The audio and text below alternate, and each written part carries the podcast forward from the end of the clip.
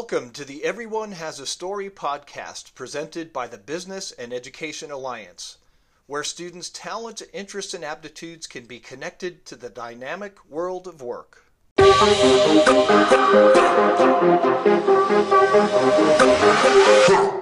Welcome, teachers and students, to today's episode of Everyone Has a Story, hosted by the Business and Education Alliance. My name is Bob Gimignani. We are so pleased today to have with us Andy Vick. Andy is the Executive Director of the Cultural Office of the Pikes Peak region. Andy, thank you so much for volunteering some of your time today to speak into the lives of the next generation. It's my pleasure, Bob. Happy to be here. Andy, so let's get right to your story. Uh, think back to just a few short years ago when you might have been in middle school or high school. Um, did you have any thoughts back then about what sort of job you wanted to have when you grew up? You know, the honest truth is, I really never had anything that was just calling to me, was willing to let opportunities and experiences unfold as they might come and, and see what happens. And I was very fortunate that I had uh, parents who were very supportive of me learning for the sake of learning and didn't uh, feel that I had to go in one direction or another. They just wanted me to do well in school and encouraged me all along the way. I was very fortunate and I just found a path that worked out for me in a very organic kind of way. That's excellent, Andy, and uh, probably uh, good uh, chaperoning or shepherding on your folks' part.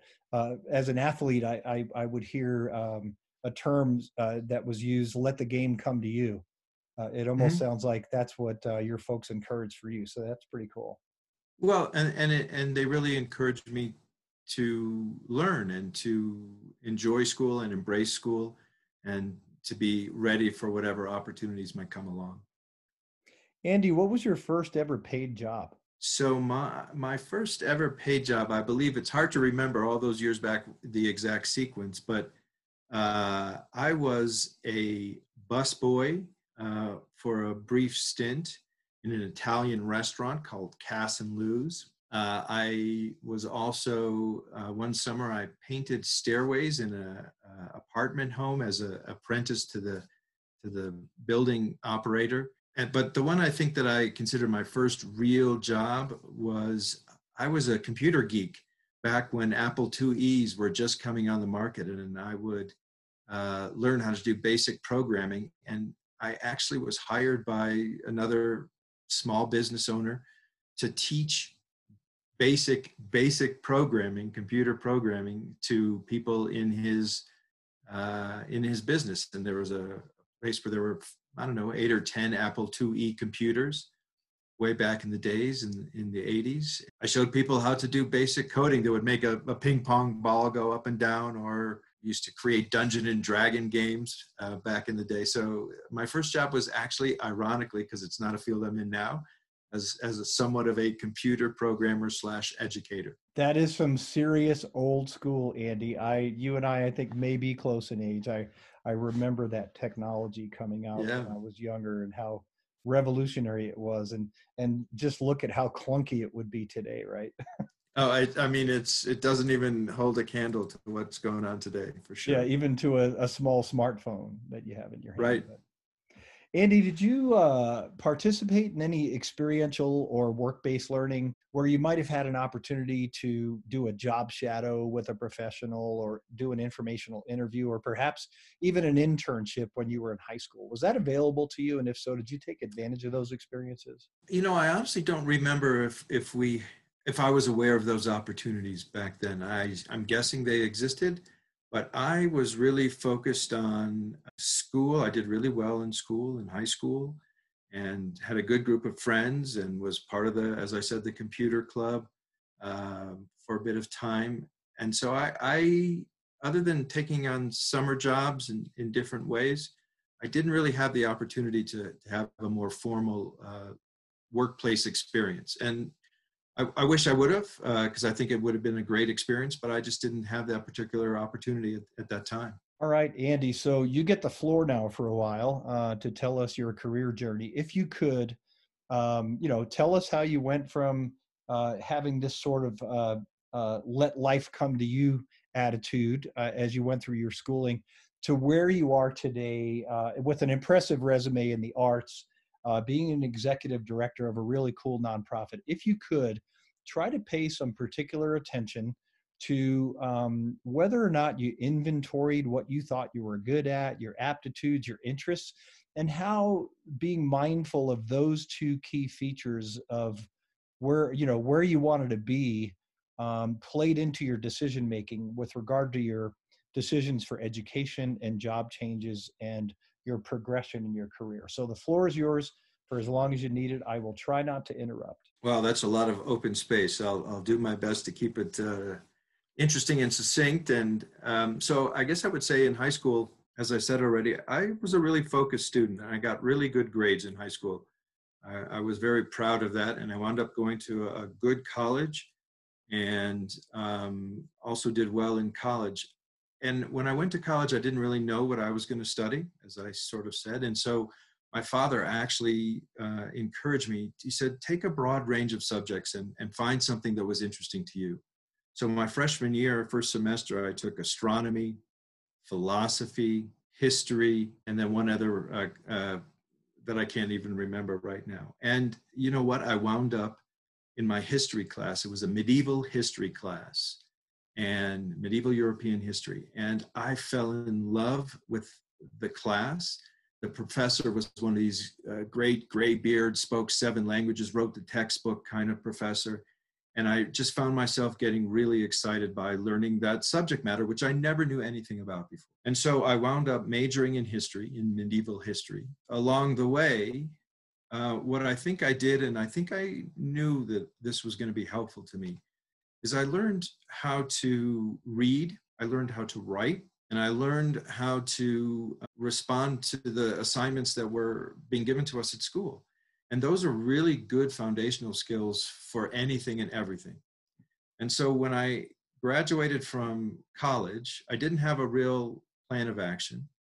Um, I had a degree, but I didn't, it was a, just a liberal arts degree, and I didn't know what I wanted to do. And I wound up having a friend who was um, doing an internship on Capitol Hill in Washington, D.C. Long story short, I moved out to Washington, D.C. into a, a group house and um, made some wonderful friends.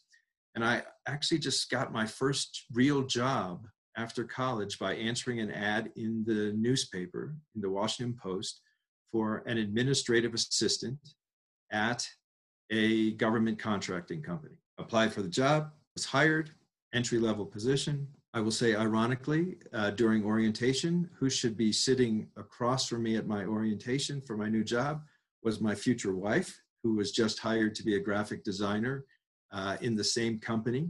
And we how fortunate, very fortunate. And and so around the table there were five or six people who were all being new oriented folks to the company, and my wife was my, my future wife was among that that group. I had some really wonderful mentors at my first job. Um, several of my bosses were just so helpful to me in terms of giving me opportunities, in terms of showing me the ropes. This, again, this was my first, it was a company of about 250 people uh, in Bethesda, Maryland, did government contracting, not so much for the military, more for the soft service industries, uh, human resources, uh, USAID, and I learned a lot. One of the things that I w- would really like to shout out to my father uh, for. Um, he always uh, helped me to dress smart and helped me to look like a professional even as a young man. And so when I went to the office, I always remember feeling uh, good about myself and very fortunate and appreciative that um, I had, again, parents who were very supportive and helped me to navigate the world in a way that allowed me to be uh, as successful as I could be. So great mentors at this job. Uh, along the way, my wife and I got married. We had great friends at this work, and I moved my I moved up. I had several different jobs within that company. So in marketing, I became the human resource manager.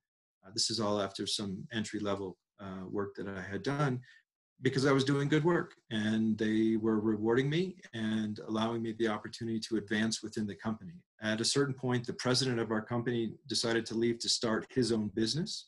and he asked me to leave with him and to join him in his new startup business. And it seemed like an amazing opportunity. And so I took that uh, chance to become his marketing director. Uh, as it turned out, that startup business did not sustain. Uh, and as it was coming to its end after a couple years, my wife, who along the way had become, uh, had sort of left the graphic design world and got into the uh, craft world making jewelry, she had a business that was starting to grow. And so we decided to take a bit of a gamble. And I quit my job with the startup company while it was still happening, but getting to the end. And I went to work with my wife. And so I started a career as a entrepreneur in the jewelry and the art business. My wife was the talent, if you will, very talented artist, visual artist. And I was helping her to run the business and helping to make some of the work in a production mode uh, when it was uh, needed. And I would interface with the clients and so we had for uh, a really, I would say, about a dozen years, a very successful art and craft business that took us around the country along the way and during that. So that's what got me into arts, very unintended. I had never expected to do that. I figured I'd always stay in the business world in some ways, but this really was a fun opportunity to go into business with my wife and to support something that she was very good at and she had started to build. And we had an amazing uh, run as artists full time, making our living. We were very fortunate again uh, to be able to sustain our existence selling art. Along the way, started volunteering with a local uh, arts organization on their board. Then, when the opportunity came along, I stepped into a director role in that organization. It was a local arts agency in a in a community in Maryland did that for 10 years ran a local arts agency and then my next career move was to go to a bigger community and so from where i was uh, i saw an ad for the job that i currently have at the cultural office of the pikes peak region about seven years ago and i applied for this position and went through an interview process and was ultimately hired in 2014 to come out and lead this local arts agency so similar kind of work to what i was doing before but uh, a bigger community, a bigger budget, uh, bigger opportunities. And so I've been doing that for the last seven years almost and uh, really enjoy it. And it's an exciting time to be here in Colorado Springs. So many great things are happening. And my job is to really make sure that the arts benefit from all those great things and help to contribute to the community to make it an even greater place. Excellent, Andy. And I take it you brought your wife with you on yes. this trip? yes, uh, she. We actually just celebrated our 30th anniversary, uh, so we've been together quite some time now. Congratulations! Thank you. Does your uh, did your wife maintain her jewelry business? Uh, no, she is. Uh, we sort of got out of that around 2004. The market was changing. We had a great run. She had some health issues that needed her to step back a bit. Uh, and I was getting more involved in my role as the executive director in my last job. I was kind of doing the two overlapping for a bit um, because they were both in the art uh, space and they both complemented each other. And the board at the time said, sure, you can continue to do craft shows, but still be our director. But at a certain point in time, it became difficult to do two jobs well for a variety of reasons, we sort of phased out the jewelry business, and uh, I've been doing the administrative work uh, ever since then. So, Andy, your journey communicates some elements that I think are important for students. They're seeing that most, probably 75% of the professionals that we've interviewed so far, there was not this grand plan. And yours is perfectly uh, illustrative of kind of being open um, to opportunities, being curious, working hard, getting a decent education, and kind of following a path of opportunity and taking advantage of those opportunities by applying those critical skills and those soft skills. You know, good work ethic, being intelligent, being smart, um, being social, networking with people, um, mm-hmm. and all of those great skills. Andy, what, what has been I, your experience? I, I totally agree with that, Bob. Uh, um, I will say to you, there are folks who take a different path. My freshman year roommate in college was pre med all the way, and he knew that's what he was going to be, and that's great. and we used to always joke about it that I had no idea what I wanted to do. I was there at school just to get a good education and to, as you said, make uh, acquaintances, learn how to socialize with people, learn how to be a good speaker, learn how to again writing. I mean, I still I write grants. Uh, I have to write emails uh, back to people who need things. Being a a solid writer, a solid communicator uh, is the kind of thing that's going to see you through no matter what you do. And I think I always, whether I, I, I don't know if I thought that uh, deliberately about it, but um, those are the skills I acquired and they've served me well. Andy, what would you say is the biggest single professional challenge you have faced in your career and how did you overcome that?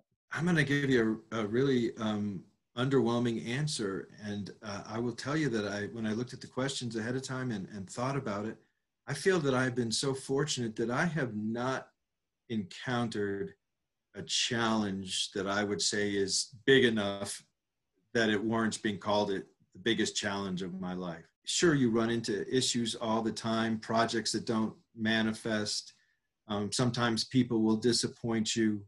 Sometimes a grant that you expected to come in didn't come in, and you have to pivot and spend less money and, and manage your dollars in different ways but I've been really fortunate um, that I haven't had that kind of critical challenge that I would say defines me in any way. Um, and that's okay with me. I don't, I don't, I don't feel like that I, I'm not looking for that kind of a challenge that would overwhelm me. Andy, you've referred a number of times to uh, people who've influenced your life. You're, you talked about your folks and um, your first boss uh, that showed up as mentors. Uh, do you want to give any uh, specific shout outs to a couple of people who uh, spoke into your life in a very meaningful way? Yeah, I would say at my first job at, um, in this government contracting firm, my two first bosses were just great people. a guy named Harry Rodas, who was the one who actually hired me. And he took a real chance on hiring me because, again, I didn't come to the table with any um, special skills that made me perfect for the administrative assistant in the contracting department. But I went into the interview and I remember really striking up a nice conversation with Harry and just felt like it was a right fit. And he took a little risk on me, and I was able to uh, live up to his expectations. And, and really, we cultivated this really wonderful mentor mentee kind of relationship. And he knew his way around the block. He was a, he was a sharp man who had been in business for a while and I learned a lot from him. And then when he moved on, my next boss, uh, a man named Mark Reynolds, uh, also just an amazing boss, uh, and a, taught me so much about the, the contracting business and um, and life. And uh, I, I really those two in particular stand out to me as people who helped me, especially as I was. It was my first job right out of school didn't know my way around the, the corporate world, and they both helped me to navigate that and gave me opportunities and encouraged me and provided me with the ability to move up eh, within the organization. So I, I really owe them both a lot. Andy, what would you say to your teenage self, knowing what you know today? Well, it has nothing to do with career and probably everything to do with uh, don't eat so many hamburgers and french fries you know, when you're younger, you feel like you're invincible. And uh, the amount of junk food that I ate growing up uh, hamburgers, french fries, pizza all amazing. And I loved every minute of it. But, you know, when you get older, uh, you get to the reckoning place where uh, you realize you can't do that anymore. And um, a couple years ago, I, I did a much better job of steering away from that course of eating habit and into a, a slightly, at least slightly healthier eating habit. So I would tell myself, you can't eat junk forever. At some point, you got to pay the piper, and reality will call. Yeah, I think when we get to a certain age, we I, I like the word you use, the reckoning uh, of personal habit and preference. Absolutely, Andy, um, talk to us about the cultural office of the Pikes Peak region. What does your organization do? What's your mission, and who are the uh, constituents and stakeholders that you serve? Yeah, so the cultural office of the Pikes Peak region, uh, also known just the cultural office and sometimes by our acronym COPPER. We are a local arts agency. And so, what does that mean? Well, first of all, we're a nonprofit arts agency. Some agencies are part of city government or county government. Some, like ours, are, are nonprofits, 501c3. And uh, our job, uh, much the way a chamber of commerce might look out for the business community, the local arts agency uh, looks out for the creative or arts and cultural sector in a given community. So our service area is the city of Colorado Springs, yes, but all of El Paso and Teller counties. So this two county Pikes Peak region, cultural office of the Pikes Peak region. And so uh, we support all the arts, visual arts, theater, dance, music, literary, uh, poetry, film, culinary arts, uh, anything that falls within the sort of that words, world of arts and culture our mission is to support those organizations and those individual artists uh, who are doing the creative work, and then also to represent our creative community to the business community, uh, to the tourism community, to statewide interests, and in some cases to national arts interests. So we are really this connecting tool and this framework that helps a arts community to be rich and vibrant and robust. And uh, we are not a membership organization. Uh, most of what we do for the community is free of cost. For example, we operate a great website called peakradar.com, peakradar.com. It is our community's cultural calendar. So if you wanted to find uh, events or activities that were going on, you could go to peakradar.com, put in a date or put in a keyword or put in whatever other information you might have, um, you could see what's happening in our community. That's just one example of the program uh, type of programs that we run. But really, we're in the business of helping our local arts community to thrive and grow. Andy, I've been in this community since 1991, and correct me if I might be wrong, but it seems to me that over the last decade or so, that the Colorado Springs area in particular uh, there's been an acceleration of the arts. Would you? Is that something that you've been you believe is happening in our community? I I think that there's been uh, a great arts and cultural community here all along, going back to you know the Broadmoor Art Academy, which is the predecessor predecessor of the Fine Arts Center.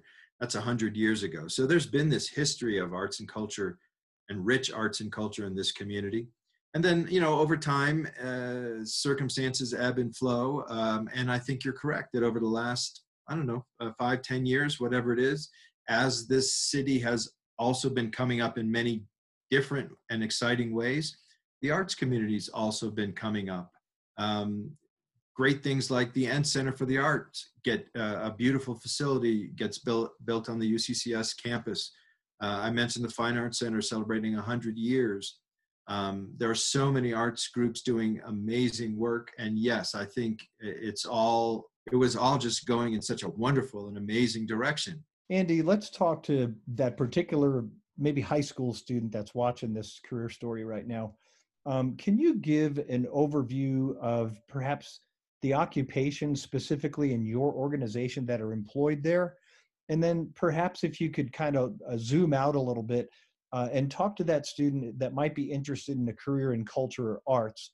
What are the types of positions that might be available in our community in other organizations that are in your industry that those students could explore and learn more about? Yeah, so that's a really broad question you're asking in terms of um, what can you do within the arts and cultural sector. And there's uh, you know, in our community alone, a study we did recently, there are over 5,000 jobs in, in nonprofit arts and culture in the Pikes Peak region. Nationally, uh, the arts sector employs uh, and generates, I think it's like four and a half percent of the gross domestic product. So if you factor in Broadway and Hollywood and all these places that are, are, are creating arts and culture, it is a huge industry in our country, a huge industry in Colorado and in our community uh, as well. It's very substantive. So there are many different kinds of opportunities. In our office, particular at the cultural office, we are we have four full-time people, including myself. Um, we are all what I would say generalists. Um, uh, I come from a with a little bit of visual arts background. Uh, my deputy director comes with a little uh, work in the museum and children's um, education background. Uh, the two other staff folks are, are fairly young. Uh, one we hired right out of UCCS. And while he played music, uh, you know, in the band uh, casually uh, in school, he was not particularly an arts person. Um, and then the other woman is, is also a younger woman. She has some background in theater. So we'd like to find people in our for our office who have some connection to the arts. It helps. So if it's a field you're interested in, um, being whether you're a dancer, a singer, a, a musician, a poet, whatever, having some of your own personal experience in the art world is a great entree into this career sector, uh, but doesn't have to be that way.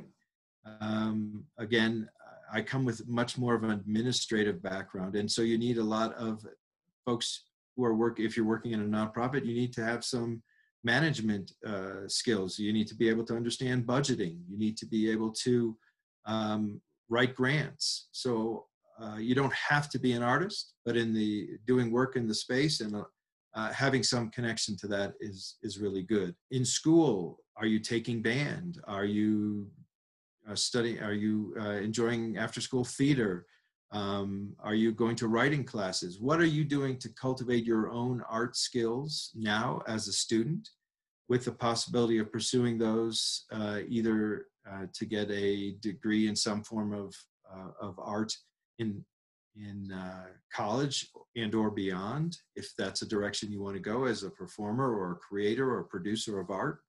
Um, there's also lots of technical needs, uh, managing theaters, um, costume design, uh, if you get into film and being all the various roles that you can play as an editor, as a producer, as a uh, director. So there's endless opportunities. It really depends on what your particular interest is. Cultivating those interests starting at a young age, at the age that uh, many of your uh, many of the listeners are in high school is uh, or younger even it's a great time to really embrace the arts and uh, find out what excites you and then see what kind of doors that might open as you as you get older and um, what direction you want to go whether you want to again be a producer or uh, an administrator uh, very different kind of things. Absolutely. Andy vick uh, executive director of the cultural office of the pikes peak region.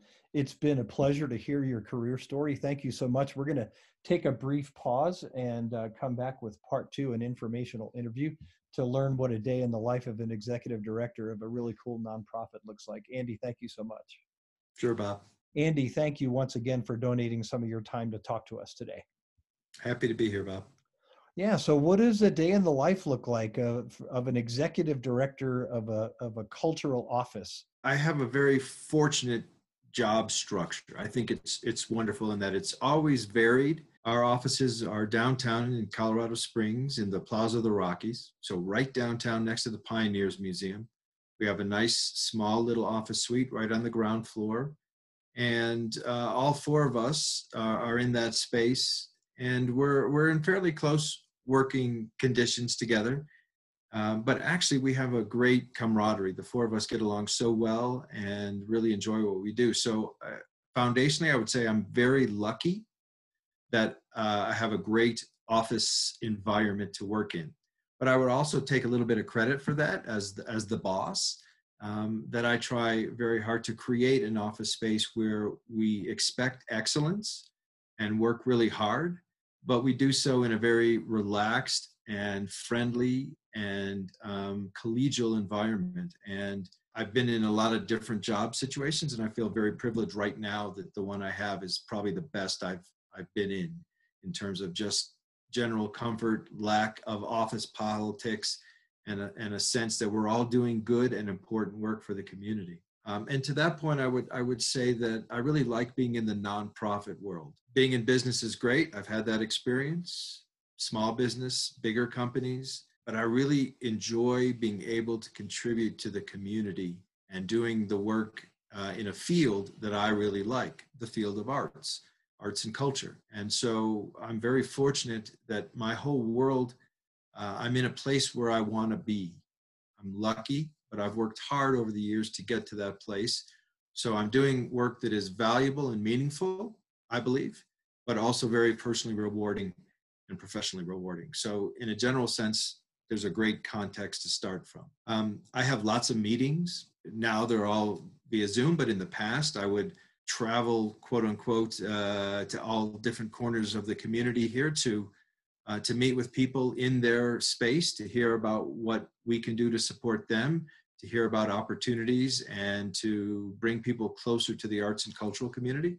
So my job really gave me a lot of, of, of occasion to be out and meeting with people, and I really enjoy meeting with people. I'm a bit of an extrovert, so I love having meetings. I love uh, talking to people. I love going to social networking events and i would do a lot of that and that was a big part of my job is to connect the community to arts and culture and to represent our sector to other sectors um, and to elected leaders and to folks in the business community to tell them why the arts and culture is important. And in order to tell people why arts and culture is important if they don't already know that you have to have relationships with them. And so a lot of my time is spent building relationships relationships that uh, might help a, a short-term project to move forward or relationships that don't have any seeming uh, intent other than to let people know that if they have a question or a need in the arts and cultural sector hey you can reach out to andy at the cultural office and he'll help connect you to the right people and so a lot of my day-to-day work is building relationships building connections and figuring out how those connections and relationships can advance the cause of the work I do, which is to grow the arts and cultural sector in this community. So, a lot of interactions with people. Um, we have a lot of programs in our office that our office runs. I mentioned Peak Radar before. Other programs, we do an, an Arts Month uh, celebration in October every year. We have, uh, we're going to be doing a cultural planning process where we envision what the sector looks like 10 years from now. Um, we have a program called Curbside Culture that uh, allows performing artists to go out into the community to, to perform in small, socially distanced, safe ways uh, because they can't perform in theaters and uh, other performance venues now because of COVID. And so uh, I have certain programs that I run, and at certain times of the year, they're more active than at other times. And sometimes I'll have multiple programs that are both very active, and sometimes they're like this. So I have a lot of programmatic responsibilities over the course of my day, depending on what program is uh, activated at this point in time. I also have a lot of responsibility for the numbers, for the budget, for the financials. So I have to write checks uh, when we have to pay vendors. Uh, again, this is a small office. There's only four of us. So I don't have a finance person. I'm basically the finance person in addition to being the executive director. So there's a lot of bookkeeping that has to happen. Um, when it's budgeting time, I have to put the budget together. I have a board of directors of right now 15 people who are basically my bosses. And so we meet every month with our board of directors. So I have to prepare reports for my board of directors so they can see how our office is performing uh, month after month uh, at our meetings. So there's all kinds of, uh, and then you know, then you get these the the little things like we had some vinyl lettering on the front of our door at our office. Well, it was starting to peel off. I had to pick up the phone and call the vinyl lettering guy to get replacement lettering put on. So, uh, especially if you're in a small office, um, you wind up doing a lot of different things. But as I said at the beginning, I think that's one of the greatest parts of my job is I have so many different responsibilities that it allows me to have a very uh, different and varied day every day of the week. Um, and that keeps it fresh, it keeps it interesting and um, it's one of the things I like the most about my job. Thanks, Andy. You, you've talked about um, in your day in your life some technical skills and soft skills. So, Andy, uh, can you pick out maybe the top two or three technical or job job knowledge skills that you need to deploy to be successful on a daily basis, and then the softer essential skills? You've kind of touched on some of those. Would you like to highlight some of those that are critical to success? I am not a uh, website developer. But for example, uh, we have to be in our office very capable using programs like WordPress so that we can keep our website updated. So there's a skill that I brought with me from my very earliest job, right? Being comfortable around computers and having a basic sense. I'm not an expert, um, but I can um, update websites for our office, and that means that we don't have to pay someone else to do that. And, and actually, most of the staff has the ability to do that. Uh, and it's pretty mainstream uh, nowadays. I'm not saying it's anything special, but having some level of computer competence and capability, uh, websites and other is super important, and we use that all the time. Writing, grant writing. I'm I'm always I'm not the only one in the office who writes the grants, but uh, we share that duty, and so I'm always writing a grant of one kind or another, or a final report for a grant. Um, because in the nonprofit world, that's how we help to keep our budget where it needs to be in order to do our work. We need to write grants to have foundations invest in our work. So writing skills is always important, and that even translates into emails. How do you write a succinct uh, business email to someone else to make sure you're getting your message across and that you can get back whatever information you need from that individual? Or customer service responses when someone um, has a question about one of the, the programs that we're operating uh, how do we respond to them in a in a in a way that answers their question makes them feel confident in us as an organization? And so customer service skills uh, written and verbal are are key. And that get back you know the softer skills uh, that get that gets back to communications. How well are you able to communicate? How well can you speak to another person? How well can you write uh, back and forth with another person. Nowadays, you know, here we're doing a video recording. Uh, some people are not comfortable being in front of a camera, and uh, it's an important skill to have, even more so nowadays. So there's all these different pieces of the puzzle that have to come together in order to run a successful organization that is really serving you know 700,000 people in this community. Not everyone may use our our services all the time, but they exist and are, there and we have to be responsive to people in, who live in downtown colorado springs as well as to people who live out in victor or cripple creek out in falcon or up in monument. So we really have to be able to communicate in a variety of different ways in very uh, efficient and effective manners. If you could pick one thing um, that you like most about working with copper what would that be? And then also the one thing that you like most about leading that organization? I think the the thing I like the most about working at Copper is I genuinely believe in the work we're doing. I believe that the arts are essential to our community. They're essential to our souls.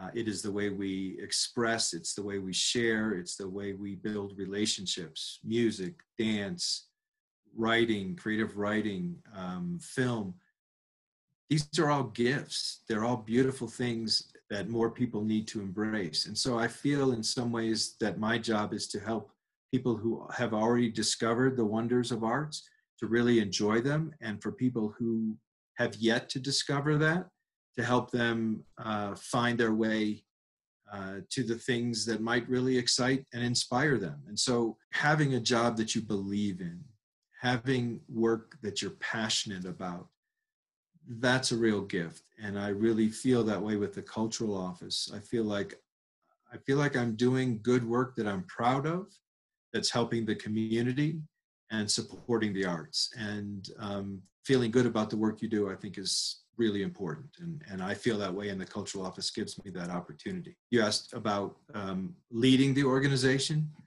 Um, i won't lie to you. Being in charge is fun um, it's a lot of work, but it also means that you get to shape the direction, you get to shape the path, you get to shape um, the vision for the organization. You do that with other people, you don't do it by yourself. But ultimately, I'm being paid to lead this organization. And ultimately, when decisions need to be made, if it gets bumped up the chain of the command, uh, it's a decision that I'm going to have to make, a direction we're going to have to choose to go in and I I like being the guy who gets to make that call. I didn't start there. I I worked my way up, and you earn that, and you have to earn that right uh, all the time. As I said, I have a board of directors that, that's in charge of me, and if they don't like the work I'm doing, they can remove me and, and find someone else. Um, so I have to do good work, but I really love being able to steer the ship. I think that's a lot of fun. And when you have a success and you feel like you were the, the person who helped to lead the organization to that successful event or, or happening, that makes me feel very proud and very good about uh, the work that's that's being done. And I enjoy being in that leadership role, uh, accept the responsibilities that that that comes with that leadership role, and I really enjoy being able to support my team and giving them opportunities to grow and to help them to come along. That's a real gift as well. And as I said, I have a great team. I just feel really fortunate to be in the place I'm at right now. Andy, what's that one thing that you don't like to do? that you have to do? I would say, you know, as a nonprofit, we have to source our revenue in a variety of different ways. So we have money that comes from city government in a contract form, we have grants that come from foundations, we have corporate contributors, and then we have individual uh, donors who support our work. You know, one of the the I guess the necessary evils of nonprofit work is that you have to fundraise, you have to raise money and while I won't say that I um, I don't hate it by any means, and I feel like I do it fairly effectively, um, you know, asking people uh, for money is not always a, a favorite thing of mine. Uh, on the other hand, I feel that I can do it uh, effectively because I believe the work we're doing is good work. When you believe in the work, it becomes a lot easier to ask people to invest in your work we could have a magic wand and all of a sudden I'd have all the funding I need uh, to do all the work I want to do for the organization and the community without having to ask people for money, that would be great. But I don't think it works that way. That would be my answer too, Andy. in a nonprofit, right? It's you know, yeah. you're just not uh, retailing a product or a service that people are choosing to pay you for. You've actually got to go out there and work it. So I get it. Yep um, Andy, for that student who's you know watching this interview and saying, "Oh my gosh, I want to kind of do what Andy does for a living when I grow up," can you suggest ways for that student to gain exposure to and experience in your field of work? Yeah, I, I think uh, what I would suggest would be to sign up to receive our Peak Radar uh, blog every Wednesday evening. It is basically an e-blast that goes out to about 18,000 people in our community, and you could be 18,001. And basically, it's like, here's what's happening in the arts community in the coming week. And we do that every week. So you always know what's going on. You can also follow us on our social media. We have Facebook accounts and Twitter and uh, Instagram, etc., and and find out what the cultural office and Peak Radar are doing. That's a way for you to plug into the art scene as a young artist. And uh, the more you're aware of what's going on, and when we can go back out and take advantage of things in person, um, getting out to events and venues and supporting the local arts community and becoming acquainted and becoming a part of your local arts community. I think that's a great first step in terms of plugging in. Um, and then, you know, when you, if, if you see certain opportunities that uh, really inspire you, give them a try.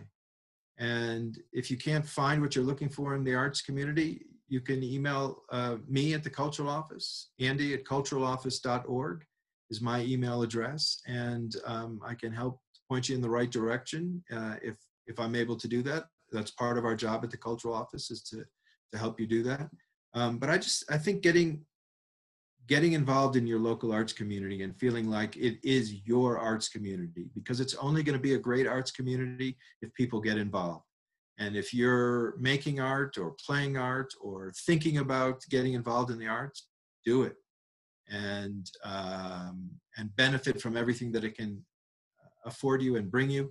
And you'll find yourself closer to the arts community. And as opportunities come along, whether that's an internship or a job or just a chance to hear some great music or go to a poetry slam those are those are great things to do and um, and you'll find your way uh, as you get more involved excellent and students also uh, you're hearing this theme of you know get connected be curious um, i hope you're also seeing some amazing career representatives in the pikes peak region that are talking to you in these videos encouraging you to ask questions um, to to show up for yourself, right? And be curious, be inquisitive, and every single um, career representative and industry representative that we've talked to is more than willing to help and share their experience with you. So, uh, yeah, show up for yourself and ask the right questions.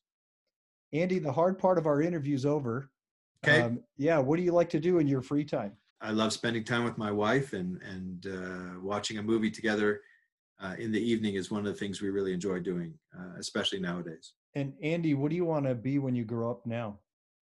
You know, that's an excellent question. I saw that on your list of questions, and I uh, I stumped myself. Um, I don't know. I, I like where I'm at right now, but I also feel like, uh, as I've done all along, if if some neat opportunity should come my way, uh, I would try to explore it with an open mind and see if it's the right fit. But right now, I feel like I, I found a good a good rhythm for me and um, a good job with working with good people, doing good things in a community that I enjoy being in. I don't have any plans right now to do anything radically different, but life is life is um, interesting and unique and always unexpected. So uh, just be ready for opportunities when they come and and see where they lead. Andy, any final experience or you'd like to share or any thoughts uh, to students watching this interview right now? Um, I guess I would just say to all the students that uh, something that we talked about earlier, which is if you don't know exactly what you want to do or be right now, that's totally fine. Um, don't feel pressured into any one thing or another. Just get smart, learn as much as you can, make interesting and, and varied and different relationships with all kinds of people and learn from those people uh, and be open-minded to opportunities and, and when a good opportunity comes along be brave enough to, to give it a try and hopefully it'll be a good opportunity and if it's not what you uh, expected change directions and go in a new way and um, that sort of sort of helped me along the way is just follow the opportunities and, and be grateful and work hard. That's sort of the story of my existence, I think. Andy Vick, Executive Director of the Cultural Office of the Pikes Peak region. It's been a pleasure to uh, hear your story today. Thank you again for donating some of your time to speak into the lives of young people.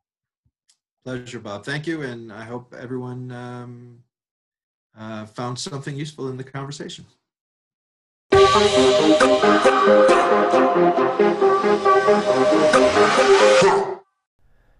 Thank you for tuning in to the Everyone Has a Story podcast. We hope the experience shared today in the career story and informational interview may benefit you as you make educational and career choices. If you would like to learn more about the Business and Education Alliance and how we are working with education and industry to connect students' talents, interests, and aptitudes to the world of work, please go to businessandeducationalliance.org.